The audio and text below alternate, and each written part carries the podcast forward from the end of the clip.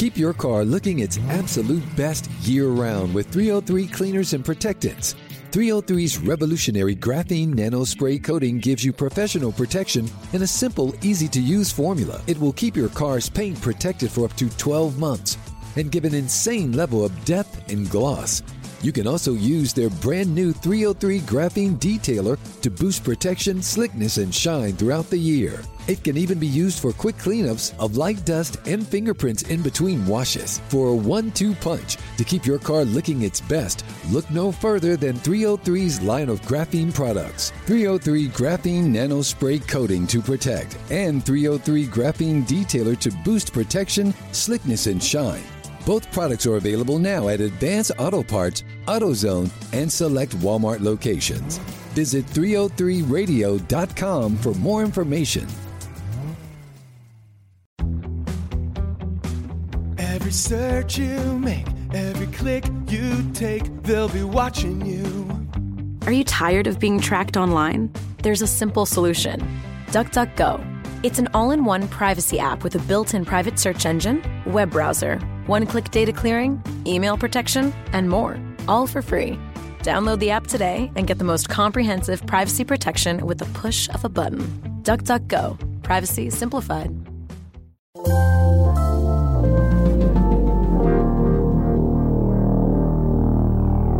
Bradfo Show.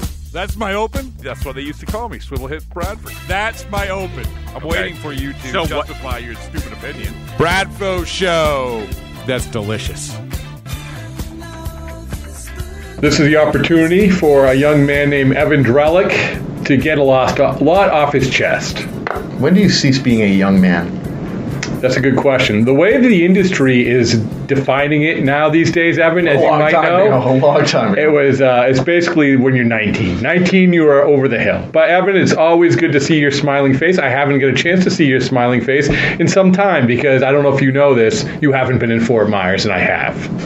Fort Myers, it's North Carolina, right? Where's different? Do you miss it? Daylight Savings Time? Evan Drellich, in case people don't know, is one of the finest baseball writers in the country, in many countries, multiple countries, across the North American continent, and he is currently out of a job. That is why the title of this podcast is Unemployed Evan Talks Baseball. Did you just come up with that now? You've been thinking about that? No, that's the only reason I'm doing this podcast, so I could use the headline. Absolutely. You clickbait monger. Much like Ruby De La Rosa in Felix DeBron, the Ruby and Doobie show. That's the only reason I did the podcast. Was it pronounced Ruby? That was his nickname. Wasn't it? No, it's Ruby. Ruby. It was not Ruby. You were not here during the Ruby. I was. There you go. You're not. It's a long time ago. You're not making a good case for being hired by anyone. Because I don't remember the pronunciation of an obscure Red Sox pitcher. All right, so the way that I look at this podcast, Evan, is that this is a chance, I think, for you to basically say all the things that you've been wanting to say. That you to have. Who? To me, to you, to the general public. What do I have to say to you? No, to everybody. We're going to talk about baseball, all the things you have to talk about with baseball, these things that you haven't had an avenue to write about. I've got Twitter. What are you talking about? No avenue. I got Twitter. I've got steady morning show appearances here. If you're number one, we're going to talk about that as well. If your tweets are any indication, this will be a better avenue for you to do that. Your tweets. You don't like my tweets? They're incoherent. They're rambling and incoherent. They're just a little above your, a little above your level. You got to step it up. Get on this intellectual plane, buddy. Says the unemployed man wearing a dirty T-shirt. This is not what you're talking about, dirty T-shirt. All right. I'm please. What do you want to start? Do you want to start? You're the host of the podcast. I know. You tell us. As you know, and listen to this podcast many, many times, that I like to be accommodating to our guests. So where would you like to start? Would you like to start with your what's going on in WEEI with you? Would you like to start in terms of what's going on in baseball, or do you like to start somewhere else? Or would you like to start about your lot in life? Let's know. My lot in life is fine. Why don't we get the EEI thing out? All right. Let's get the company thing out of the way. Okay, so in case people don't know, Evan, last time Evan was on WEEI in the morning, he showed up an hour late. He basically thought it was going to be a funny bit, and they kicked him out after about 25 minutes. That's it in a nutshell. A lot of people were upset.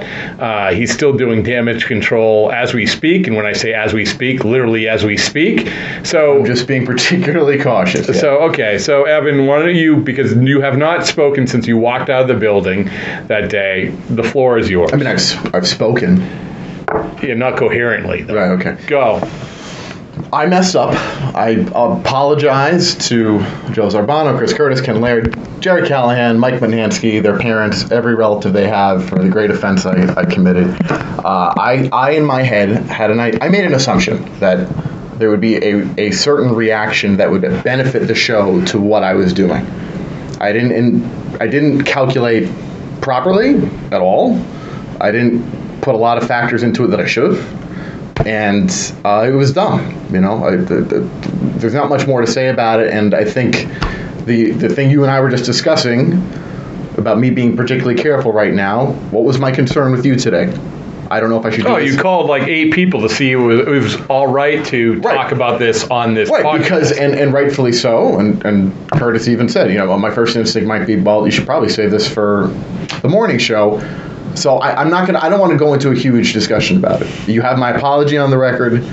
I was stupid, and was I particularly hard on you? Were you particularly hard on me? I mean, you set my head on straight a little bit. Okay. I thought you had a proper mix of tough love and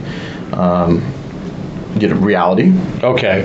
You had not talked that day. You did not talk to Joe Zarbano, the program director, right? Correct. No. This about 5 minutes ago was the first time we ran into him. The first time I've been in the building. Yeah. You talked to him. Did that go okay? Was it tense? It was fine. I thought it was fine. Feel like that you're getting past this awkward period of awkwardness? Oh, I mean, well, what individual who works here isn't awkward? Again, why would you get to criticize? It's a great place. Well, we're smart media people. Awkwardness is inherent to our fine industry. Tell me your state of mind when you walked out of the building that day, because you had a lot going on. I do genuinely sort of feel bad for you. I don't see. No, I feel bad. I don't want pity, man. All right. Nobody wants pity. No, nobody wants pity. I feel bad for you. I felt bad for you because I think that you were trying to do the right thing in that case, and your head's like, I don't know where your head's at, and so when you walk out and you go home and you do whatever you did that day, it's like, did you just take a deep breath and say, all right, ma'am, I got to get my stuff together? No, the best part is an hour into getting home, my electricity was turned off, not because I can't pay the bill, but because the bill happens to be my roommate's name. And also because you can't pay the bill. No, we can pay the bill fine. He's got a great job. But has your severance run out yet? Not yet. No? What do you mean not? Has it run out? What do you mean? Well, I mean, you're allowed. Like, have I spent every penny? No. Has it? Have they stopped paying you? We're very close. Yeah. Very close. Very close. The tipping point is. Nigh. We are on the precipice of something big and great. All right, Bob. And so, how are things going out in the job market? They're going slower than I guess I would like. What's your takeaway? You have the perception of the state of our industry from why you have a job, and now you have the perception of the industry why you don't have a job. You want me to break down the situation? Yeah. When I was coming up, and you met a very young, skinnier Evan in late 2010. Who was smoking just as much as he's smoking now. Oh, please, that's not healthy. I would never do that. Back then, the way to cover baseball and to get good jobs covering baseball was you followed a kind of particular path, a more standardized ladder. You know, you got onto a small beat, then you got onto a bigger beat, and you just kind of kept climbing. And it was hard to find places that wanted to take chances on younger people because they wanted, you know, proven track record. I'm not saying that latter situation was great, because look at the lack of diversity in the field, and you know, any situation like that's not perfect at all. But that was the way it worked, and the way it's starting to work now is you have people, because media outlets are falling apart and don't know how to monetize anything, you have people making young hires that are generally more inexpensive, and you have people kind of looking outside the box, which is good. I'm not saying you shouldn't look outside the box, but the traditional value of, all right, he's done this, he's built sources, he's broken stories, I don't know if it motivates as many outlets as it used to. Well, we said that all along. Which could be good and bad. Yeah, well, we said that even when you had a job. We said breaking stories doesn't have the same sort of importance. Don't get bogged down in breaking stories, but the point being, experience and connections and kind of know-how and having done it. Exactly. So, which used to be very, very prized, and in some places still is, but I don't sense it is prized universally as it used to be. And the other thing is this. It's just timing, because The Athletic was hiring so many people last winter that created all this movement. There's movement right now in the baseball media landscape. There are jobs open. Right, but they're, like, to your point, they're hiring different kinds of people. Some places, not all places, but some. But the vast majority of it depends on the job and depends on the outlet.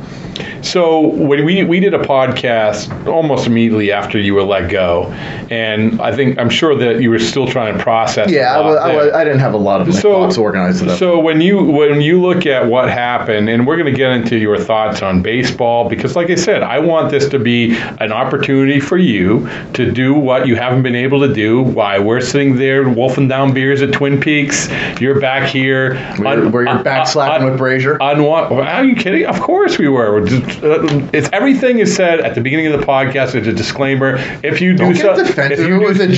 do something stupid, we are going to criticize you. Did you know that I told Matt Barnes after he gave up his 3 runs in his first outing? You know what I said to him? What'd you say? You stunk. You know why? Because he told me that I stunk on the broadcast. That's how it should be. Full honesty with players, with broadcasters, with writers. You and I had Matt Barnes in the Old Dominion Freight Line Studios at Fenway Park, and he was honest. Right, and I looked him in the eye and said, "I think you guys need another reliever." He was fine. You didn't have the. If you go back to the bat, you didn't have the curse. I think I did, but I'll break that down. And by the way, they didn't need another reliever. We're gonna get. I was wrong, Matt. Maybe that's why you were fired. I was right for the consideration. Maybe that's why you were fired. Who knows? I mean, we could. One second. This is actually an interesting topic about not Mike being fired, but the way people look back at things that are real concerns and want to diminish them after the fact. What? With the Red Sox? Or any of these teams. Okay, Patriots, Red Sox, Celtics. All right, I'll get into that in a second. So I'm sorry, now you want to take control. No, I want to keep this organized. Is that I'm going to give you the opportunity to say all the things that you haven't had a chance to say about the things that you're passionate about. But I do want you to reflect now that we're, a couple months later, to say, and we've talked about this, obviously, about what happened when it came to you leaving. And this lines up with the state of the industry, how people are hired, how people are being viewed, because the guy that was going to replace you is already gone. Was he ever there? Evidently he was there. He was there in some way. So, what's his name? Jorge Alfaro? No, Rob, it was Jorge Andres. Jorge never made the spring training. In fact, he never made it actually to his queue. Do you have a specific question about? Yeah, so you reflect on this. Was there, because I'm sure that you've thought a lot about it in the last couple months, is there something you said, I just don't understand this? Yeah, no. More so than I didn't understand it before. I still don't fully understand every bit of it. I don't know, like I think I said that day, who ultimately made the choice? Is it one manager? Is it a different manager? Is it Stanford and corporate? I don't know that. Whether I ever get that info, I would doubt it. It doesn't. But I said to you that day, and it's still somewhat true, it doesn't really matter. I mean, I do sit at home and dwell on, like anybody, it's a breakup. That's what it is. You sit around, if anybody who's lost a job, for the 3 listeners this will have, you sit around and wonder, okay, did I do this wrong? What could I have done better here? I certainly go back over it and wonder, wait, was it this or that? And it was what it was. I mean, I'll take them somewhat at face value that they decided they wanted to go away from traditional, quote-unquote, traditional coverage. They wanted better web traffic, and the only frustration I have after the fact is, there was never a collaboration on, let's sit down, let's figure out how do we get more web traffic? Let's make a plan about it. It was pointed out to me the traffic wasn't great, but there was never, and there was also never a sense of trying me in different roles. So if I have frustration after the fact, it's kind of how... Not giving you a chance to evolve. Yeah, well, right. It just, there wasn't really any communication. And that's the way these things go sometimes. I mean, they might have just wanted to go in a different direction. Right? It could have been that simple. They wanted to have a former Sports Center anchor, Jorge Andres. That's what he was, a Sports Center anchor. They wanted to have him in there, that he has probably a TV polish I didn't have. The irony for me is when I got there, the concern was, we don't know how you'd be on TV because I hadn't done a lot of TV. And I don't think I ended up being bad on TV. I thought you were good on TV. Yeah. But look, I'm here to build up. I also, we're what, 5 weeks removed from this? But I think it's a good time to reflect on it. But that's all, for me, and I get we're doing it publicly, but I've gone back over this a million times, and you just, you do have to kind of just move on. It's fine. Well, did what transpired from the minute you did that podcast to when they were doing this podcast, did that surprise you? In other words, did you think, okay, you know what, I have a pretty good reputation, I'm just going to find something? Because like you said, if this was a year ago, you would have been working at The Athletic. It wasn't even like... I didn't say that exactly. No, I'm saying that. Yeah, the outpouring of people who were kind and had nice things to say about me on Twitter and text and calls and all this, I was genuinely touching. The difficult thing is when all these people are saying, you'll be scooped up in no time. And in the back of your mind, I still know in the back of my mind, I'll be fine, that I'll be in a better place than I was. Keep telling yourself. I fully believe, I really believe that. Whatever's next, I really do. I believe that better. Too, Evan. But it's difficult to kind of hear, it's going to be okay. Everybody goes through this type of thing, and to not then kind of immediately get scooped up. That is, but it's out of your control. It's not. You just can't take it. What was your lowest? It's hard not to. What was your lowest point? What was the part where you had Doritos dust all over you and you're, because I called you a couple times. It was sort of like you're waking up and when. I was listening to Remy on Minahan's on mm-hmm. Enough About Me, which was a good interview. Mm-hmm. I know Remy's talked a little bit about the depression stuff, or maybe a lot of it more than I realized, but I hadn't really heard him. But if I had, I hadn't remembered it. So to me, it was new. I knew he had it, but I hadn't heard him elaborate. That feeling of you're kind of just sitting at home and you don't really have a motivation to do much of anything. Mm-hmm. That's. I mean, how long did that last? But look, that's kind of basic depression. People go through that. How long did that last? How long did that last? Or has it ended? It kind of did take you a while to get in here today. This is why I wanted you to get out here. I mean, you look good, the Evansville shirt and yes, so forth and so on. Ebbets, that's great. In Seattle. I remember you used to spend money on that crap all over the place. Crap? You bought this $300 jacket at the World Series, throwing around money. This is... Do you think back and say, well, Rob, it's the last baseball game I'll ever have covered. I wanted a souvenir. I am going to... My head was in my... I had the right idea. I'm going to hawk that jacket.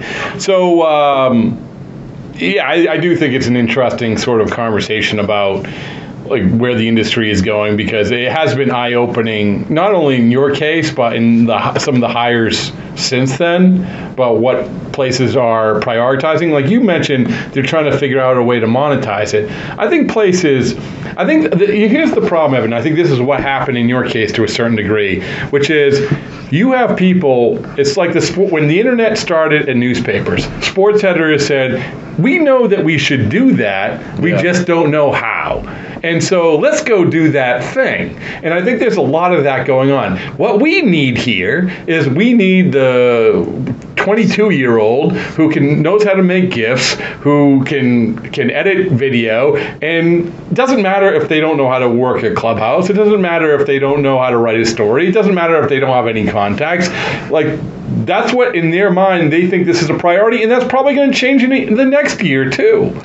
Well, look, there is a skill to being social media savvy. Oh, my God, there's a skill. You have to be... I'm not saying I don't have it. No. I just don't want to come off as, you know, like, I like the people who are doing content aggregation and also original writing at NBC Sports Boston. Right. I don't want to come off as... But we're not talking about them. We're talking about what people are... And the people who are hiring and prioritizing this aren't necessarily wrong. Right. It's just I would like to see them go into it with a broader scope of, hey, you know what? I'm going to ask this person. I'm going to ask that person. I'm going to ask this person. And then I'm going to have an educated opinion about all this. Because I don't disagree with what you're talking about your frustration when it comes to letting you go. Like, I don't understand that. I don't understand why they didn't say, Evan, hey, you know what? We want to alter it this way. And maybe we can do a little of this, maybe do a little of that. I said the same thing when they let Sean McAdam go. Like, I didn't... he had, a year left on his deal? Like, I didn't understand that. Why don't you give the guy a chance? I didn't understand that. So I think that that's the part that I'm having a hard time getting my head around. Well, you are in management. You understand that people have bosses and people have to do things to make themselves look good to other bosses, and if something's not working and yada, yada, yada, and all these other forces that come into play. When it comes to the content model stuff, it is remarkable to me how many jobs, you know, if you looked at like LinkedIn or journalismjobs.com, whatever you're looking at, Media Bistro, you're a Media Bistro guy. Oh my goodness. You're a big Bistro guy. I eat at Media Bistro all the time. But, you know, it's an astounding number of jobs that prioritize or kind of are very loud about content analytics. And that's good because we know that people should be responding to what audiences want. But I also think there is a chicken and the egg effect of, you know, you've also got to kind of condition people a little bit. You know, people only, if all they're getting from all these places is one thing, then differentiation, I think, starts to matter, which is why I, with a little bit of time, come to appreciate The Athletic a little bit more. I mean, you know, there are so many websites. If you write a story today, the aggregation, there are so many websites that are offering you the exact same thing. So what is X website or Y website doing that is different? And that's where I think... Which is, we should make... No, I agree with you. That's different, but still plays to their model, still plays to how they view making money. You know, that's the thing, is that... But there's also okay, it's all about making money for every freaking business in the world. We know how it works. Love you, AOC, keep it up. But there's also supposed to be something of an editorial mission, too. There's also supposed to be something about... no, it depends where you're working. It depends what the mission is. Exactly, right. So you can say, in a perfect world, I want that to be, you know, like...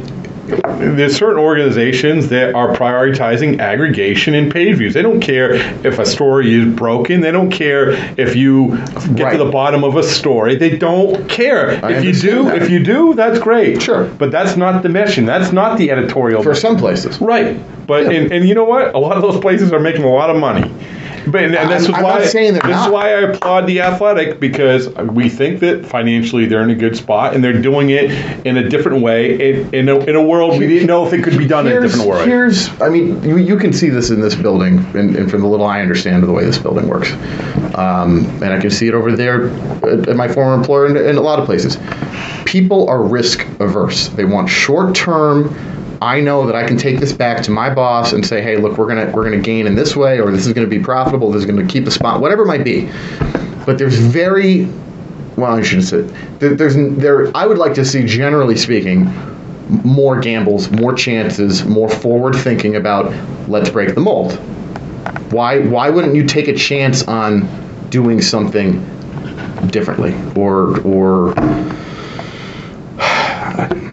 yeah. Do you think that I'll go through... I thought we were talking about the Red Sox. We are going to. There's plenty of times. Podcast. In order to be successful, you have to be confident in your decisions, right? Talking about as a media member, reporter. Well, as management, and I think I agree with what you're saying. Is what I'm getting at. You have to have a vision. You have to be confident in your decisions. But you have places that want to be everything. You think everyone knew who Alex Spear was when I hired him? Other than like, should we go into your excellent hiring track record? You think that the radio people who knew Alex Spear was?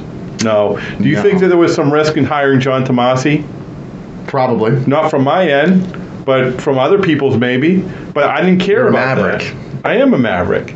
You think that the controversy that I had when I hired Ryan Hannibal? I'm just kidding. Well, I've been like, I read some of these Columbia Journalism Review and like Poynter and Neiman Labs. No, like these places that actually write and report about the industry a little bit. Yeah. There was one story the other day about how places need to, you can have the page views, but you've also, it felt like a very direct parallel to the baseball world. You can have the analytics, but you've got to understand how to actually work them into your people. Well, isn't that what Cora did a good job of last year? I've never heard of that before. Yeah. Do you want me to bring up the Maurer card, the Mookie card, holding up the card after they wouldn't use the cards? Did he wave a little cheat sheet? He waved the cheat sheet, but they weren't using them. But Cora eased his way into it. Nobody's heard this story. Eased his way into it. I know you've been listening to a lot of AM radio on my broadcast. But the other thing is this, and this is probably true for freaking every business everywhere. It's amazing how little management... Not everywhere. Like, one of the things I've always enjoyed about newspapers and a lot of the jobs I've had is a good, direct relationship with an editor, and it feels like a collaboration. It doesn't feel like this corporate, militaristic chain of command, because that's not really how reporting and editing works. You have to make decisions together. You'll have an idea. You have to kind of value the ideas of the person on the ground as well, and you can have a pushback. Writers and editors will yell at each other sometimes, and that's not a writer being subordinate. That's part of the process of creating good stories. But a lot of places don't have management seeking input, having kind of real discussions about what might work, what doesn't work. It's just... management has its bubble, makes its choices for people, and then you just adjust. Which you think is what happened to you? Well, I don't think it's singular, but a vast majority. I'm speaking generally here. Sure, but this is what you think happened to you. So when you're... now we're going to slowly segue into baseball. When you're away, this is the first... When's the last time you didn't go to spring training? Do you agree? I know, I'm curious about that. Because you've been... I've said this. One of those stories... The other stories I read was about, if somebody is unhappy or disgruntled or whatever, the recommendation was basically that bring them into the... The people who aren't happy can often have interesting solutions to what is going wrong. I think but no one, they don't want that. No, I think the worst path that management can are both those things. Number one, and I see it all the time, not necessarily here, but certainly at other organizations, probably including your former one, which is you have really hardworking, well-meaning people on the ground and doing a lot of really good stuff and smart. All it takes is somebody from above to drop down and say, I want to do this. And they're not fully informed. They're not fully educated. They don't really understand. Like, even here, people, high in corporate might say, hey, why don't we do something like... why don't we put the text line on the website? Well, you've seen the text line. Anyone who's in there understands the text line. You can't do that. So it's all right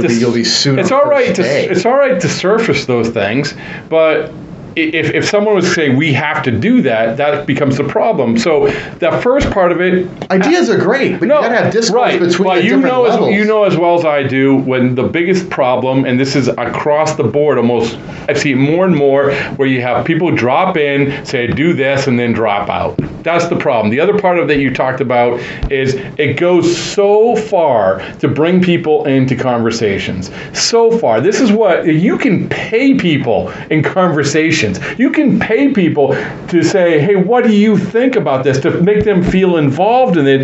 And so too many times the inclination for management is, I'm going to do this in a bubble because, we want to keep this tight. No, there is nothing wrong with bringing people in. Like obviously, for here, the producers, you bring up the producers into these conversations of what do you think, what do you think? You don't have to do it. But it goes. People want to be believed in, and people care about their work. I think the vast majority of people, good, hardworking, blue-collar Americans, damn it, Jerry Callahan, care about their work. And you want to be, and you're a stakeholder. You want to be an active stakeholder and participant in making your work in the workplace as strong as it can be. And I understand they're sometimes. By the way, I didn't have to read any of those things. Like, what are you talking about? Well, you just said you read these. No, I didn't have to. Of course it is, but it's it's interesting. I do think I do think that the two things that you hit on are two of the biggest problems when I look at organization in this industry. Why do you want to just go start like a media business consulting? I'm already telling you no. Like any. A, suggestion from you, or B, partnership with you. What do you mean you've already told me no?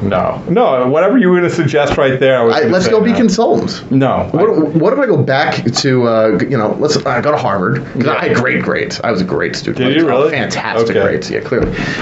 Wait, is this breaking? Evan's going back to Harvard? Yes, back to Harvard after I got my undergrad there. Double major. Evan's going to Harvard. I'm going to go get my MBA. All right. And does that cross your mind? Go to McKinsey. Okay. And become a consultant and fix the media industry. I would love to. Why couldn't I do it? I would love if just do this for me. The first time you consult someone, can make sure I'm there so I can video it, put it up on an Instagram? You don't actually consult anybody. You just walk in and you just fire people. You've seen Up in the Air, haven't you? Was it Up in the Air? Or is that yeah, it was Up in the Air. Right, yeah, he's the guy out firing everybody. Yes. Yeah. Go back to my original question. Office Space. Yes. Which was, by the way, a tiny little inspiration for my morning show decision to just say, let's see how this goes. Have you seen Office Space in recent years? Yeah, that's, again, you're not... I'm just not going to go. Yeah, no, I think you should stop there. And then we should... Yeah, if we could, that would be great. We should point out that Evan... I'm being honest with you. We should point out that Evan... I know, but this is sort of like this, what we agreed upon, or the producers agreed upon. What? We give him a little taste here. I just made a tiny mention. I know, but we were saying, we'll give a little taste how you felt. Let's go to the Red Sox. And then you're going to go on the morning show and give the whole ball of wax. Correct, the whole And we're going to talk about it for a week. There's not a big ball of wax. So we can talk about it for weeks. So you hadn't been to spring training. When's the last time you didn't go to spring training, other than the last year? I technically was there for a day in 2010, but every year from 2011 on, I was in spring training. Actively covering in spring training? 2011. Okay. Was the first year. Was it weird not going? Was it? Yeah. It's people keep asking me, "Is it weird not being in Florida?" It's not so much, actually no one asks this. No, people do. Okay, you just what are your first question? I'm officially a podcast. It's not so much like, oh man, I would be in Florida right now. It's like, oh man, I'm not writing about stuff. I'm not doing my regular work. It's not. That's just kind of like a extension or manifestation of the overall, which is the weird thing is not working. It's not that. Oh, I'm not in spring training. Oh man, I'm not guys around. The warmth would be nice, but it's warm under those covers. What are you talking about? Like when you're bundled out under your covers in your bed in a dark room with your Dorito dust all over you. I'm not a Doritos guy. No? All right. You sure about that? Correct. Okay. We can go through my food preferences if you want. You've gone through you've almost made it all the way through spring training. I mean, at this point, it'd be pretty surprising if I ended up in spring training. Hey, let's see if we can make that happen. Let's fly on down, surprise everybody. The last thing I want to do is be the guy who just shows up for no reason. You can credential yourself under Media Bistro. How about that? Neiman Lab. Okay. Poynter. Hire me.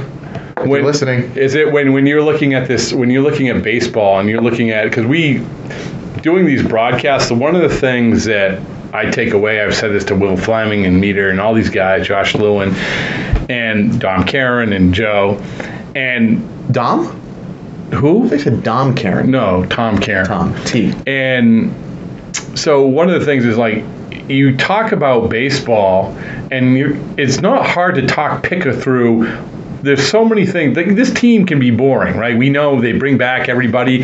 But the state of baseball, which I feel like you really have an interest in, maybe more than most, the state of baseball is like... With we get... Yeah, I'm sorry that you weren't there for Tony Clark. But if you get down there Thursday, I hear he's talking... What, in Fort Myers? Yeah. Oh, he hasn't done Fort Myers yet? No, maybe there's still a cheat. Boy, nobody loves the Tony Clark interview more than you. But we go through innings 1 through 9 and free agency and Bryce Harper and rule changes. I can't remember ever a time where you could pick through this stuff, and believe me, we pick through it ad nauseum. But it is a weird time in that respect. The team, the Red Sox team, not that interesting. I mean, not that interesting in the sense of we've talked to these guys. It's brewing. The interest, the intrigue is brewing with the bullpen and right. You have to sort of. When we got to camp, it was other than Colton Brewer. White House. It was two things: White House contracts. White House, Colton Brewer contracts. And maybe some of those all merged. Colton Brewer, have you talked about an extension yet? You look really good. So, but I think that it's when you get to the White House, and they weren't really answering the White House question. When it gets to contracts, they were giving pretty much the same sort of answers. All right, so why do you move on to now? Now it's the big picture. Now it's the big picture of baseball. Picture. P-I-C. Don't wonder. It's not a pitcher. There is no pitcher. We've gone through all this, and now I know why you're unemployed. Because I can get under your skin. That's it. Maybe I dropped a dime to NBC Sports Boston. I said, fire that guy. He's up to no good. Thanks, bud. Anyway, so from afar, you would agree that, yes, writing about baseball, good. Writing about the Red Sox, I mean, yeah. Do you have all these mock columns? You have you're writing for the Evan Times or something. Are you writing for Facebook? I will give you an honest feeling I've had. Are you writing for LinkedIn?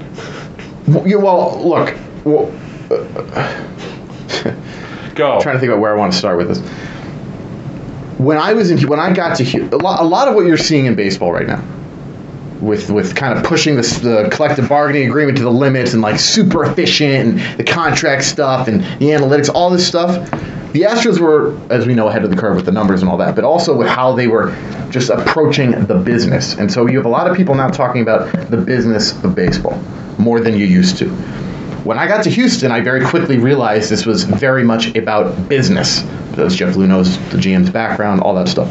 So I have been writing and interested in these topics for years. But when I was in Houston, a lot of these topics would end up being kind of critical. So you have all these people now who, the service time, they're holding down Vlad Guerrero Jr. and all this stuff. And service time's been talked about for a long time with guys getting promoted to the big leagues. But, when you're in a one-paper town and you're being kind of critical and taking in deep looks at how things are operating, it's easy to get painted as a poopster, right?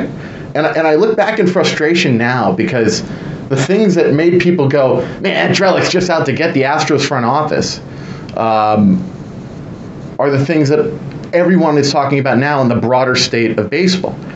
And it wasn't just the Astros. I wasn't the only one doing it, but I was focused on it. And it's frustrating because I know when I got to Boston for the second time and I got to the Herald, there was, people, everybody talks. I know there's communications of, look out for that guy. He's trouble. I'm not trouble. I'm just not an idiot. I'm not here to... You're talking about within the team. Within the industry, yeah. No, within the industry or the team. Media, whatever. There's definitely media members who thought I was just trying to cause trouble in Houston. No, I was covering the shit out of that team. Sorry. Just like I do here, right? And so I get frustrated. I like the bold label things. Let's do it. Come on, let's go. I want you to sell yourself. Let's go. Let's go. I just gave it to you. Keep going. I just gave it to you. That's it? My point being that the label, what I got labeled for years ago, it's now everybody's doing it. So why don't you? Why are you defensive about this label? Because in general, I'll give you an example. There was a day, maybe 3 or 4 days ago, might have been Monday, I don't know. Whatever. One person with the Red Sox, I think he'd be good at investigative reporting. A friend, you should. Wait, you worked for the Red Sox? I mean, I talk to people everywhere. You have a friend in the Red Sox? No, they all hate me, every single one of them. Somebody goes, you'd be good at news reporting. Somebody goes, you'd be great at EEI. You're edgy. And the thing that gets annoying to me is... Who said that? Who said that? The person, the Red Sox? No. Oh. Somebody else. Oh. But a lot. But it's just interesting how different people. You know, I mean, it shouldn't be surprising, but different people look at me in different ways. Oh, you, for example. Oh, you're too bogged down in the CBA. Somebody else, you're too much of a shit stir. Why do you think that? And, well, I'll tell you what my conclusion is. You know, when I did radio here, when I did TV here, and I'm a columnist and I'm a beat writer, I'm wearing a lot of different hats. And the thing that people have a lot of trouble with in a lot of different ways is looking at people as two different things. I think I'm capable of writing a good column that's critical or scathing. I think I'm also good at writing a takeout feature about the effing collective bargaining agreement. So the labels and how people, you know, there's always been this feeling of versatility in this industry is good. But I think also sometimes people have trouble processing what it is I bring. And what of all these things you mentioned, of all these labels that you have, what is the label you think is hurting you the most now? I don't know if any label's hurting me. Well, you just went on this rant about how I have labels. You see people on Twitter call you. I mean, look, I rip on you all the time, and so does everybody else because it's true. But about you being so team friendly, I'm not team friendly at all. Well, you know, I know the truth. I mean, realistically, I know that you. You are certainly capable of being critical. Oh, thank you. Might I be more? That's the nicest thing you ever said to me. And you are sometimes critical. Okay. Are some people more critical? You're making me blush. I know. Look, I can be nice to you, but so you deal with it. People say this about people joke about something, and then it becomes sure. Right. So I guess all I'm talking about here, where my stupid tangential mind took me on this, is thinking about how media sometimes have to deal with labels in the same way. But it comes back. I'll come back. I'm not going to go off my question to you. Which is what again? Which are the labels? Well, you talk about all these. You dig in on that question. Yeah. This is good. This is good interviewing tactics. Thank you. That's why I still have a job. Oh. So took you that long. You take that kind of a shot? Yeah, I want to apologize, but what did I say before in the last podcast? I don't remember. Oh, when you were talking about, that was the worst. You said, it's the long game. And I said, Evan, you're sitting here without a job, with 80 pounds overweight, wearing a flannel shirt. The long game is not working for you. That was good. You went to the heart. The fact that I bring that up and apologizing allows me to once again use that line. Labels, when you're talking about these labels, which is the label that you think, of all these labels that you think unfairly in some ways, you don't think it hurt you? Oh, did any of them? I don't think that's the right question. Okay. I don't know if any of them have explicitly hurt me.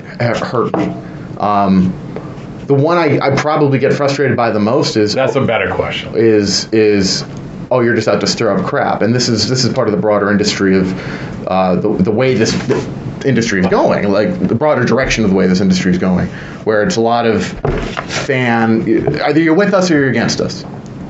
Hate us because they ain't us. Jealous of us. All that.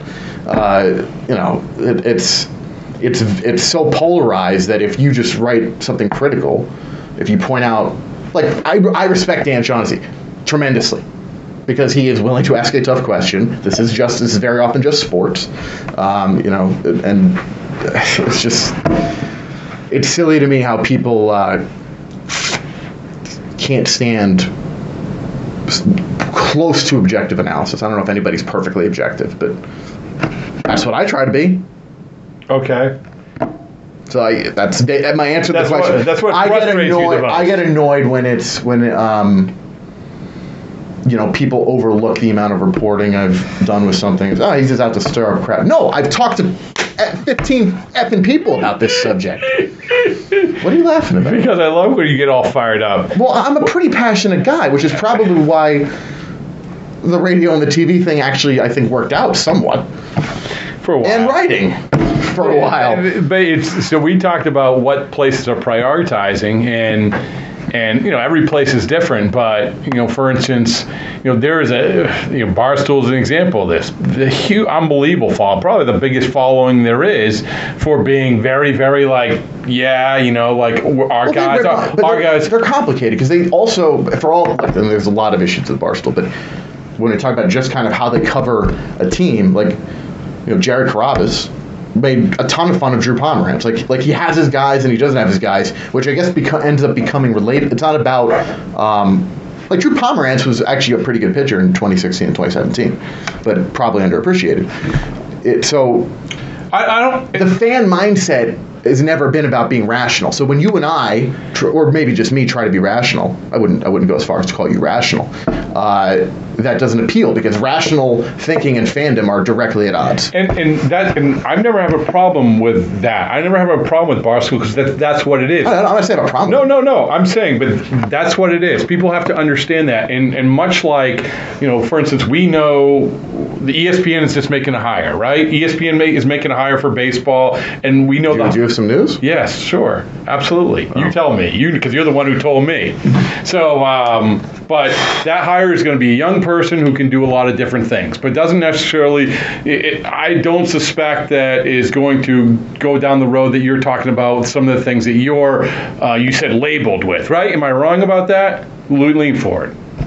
Am I wrong about... No. In terms of... We talked about Barstool. Barstool's their thing. I don't have a problem with them. They are hugely popular, hugely successful. That's their thing. Much like Nesson.com. That's their thing. A lot of aggregation, dominating... But you know what? Jared Carabas might object to being called like a fanboy.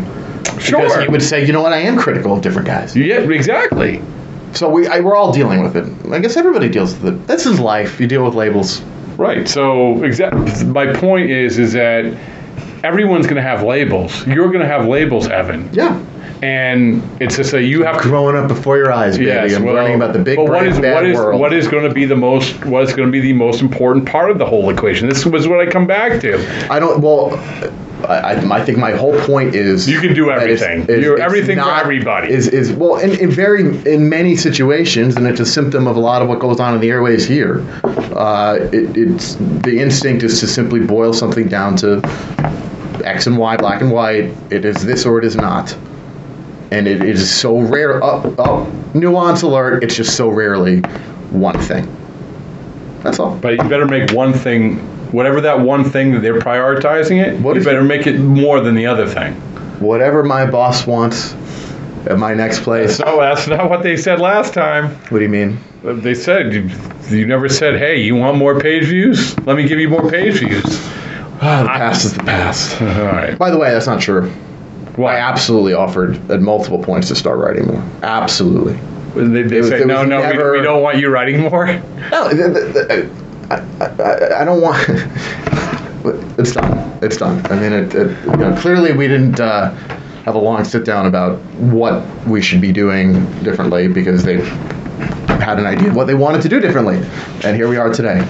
You have any questions for me, Evan? Why haven't you hired me? Because I don't like one of 2 year labels. There's 2 year labels I'm not comfortable with. Good looking, smart, smelly. I showered, I combed today, and I put on my Issey Miyake. What is that? That's my cologne. Okay. Issey Miyake. Go on the record right now. Yep. Uh-huh. Awaken 180. If Awaken 180 had said, Evan, we want you to be a spokesman for us. I've always been a roll the dice guy, so I would do it. You would do it. You're saying that right now. Yeah. So if I give a call. If it genuinely helps me make a change. If I get a call, to Paige. You're pretending I'm like freaking obese. No. I've gained a little bit of weight. That's not the right thinking. My wife did it. You've seen my wife. She's not fat, right? She's very skinny, but she just went, hey, I want to lose a little bit here, a little bit there. She goes on. Next thing you know, we're doing commercials. She's losing weight. She's happy. There you go. So yeah, hook me up. All right, and you also. But you do not have my permission to give a Evan agrees to do Awaken 180 headline. Because I can see that's where this podcast is going. You do not. No, I already told you what the headline's going to be. Say it again. Unemployed Evan. Say your name. Unemployed Evan talks baseball and other things. All right, bye. Keep your car looking its absolute best year-round with 303 cleaners and protectants. 303's revolutionary graphene nano spray coating gives you professional protection in a simple, easy-to-use formula. It will keep your car's paint protected for up to 12 months and give an insane level of depth and gloss.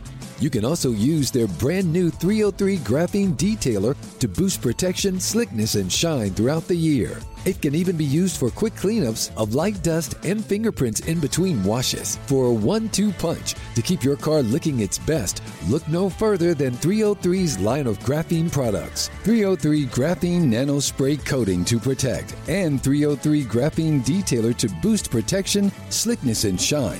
Both products are available now at Advance Auto Parts, AutoZone, and select Walmart locations. Visit 303radio.com for more information.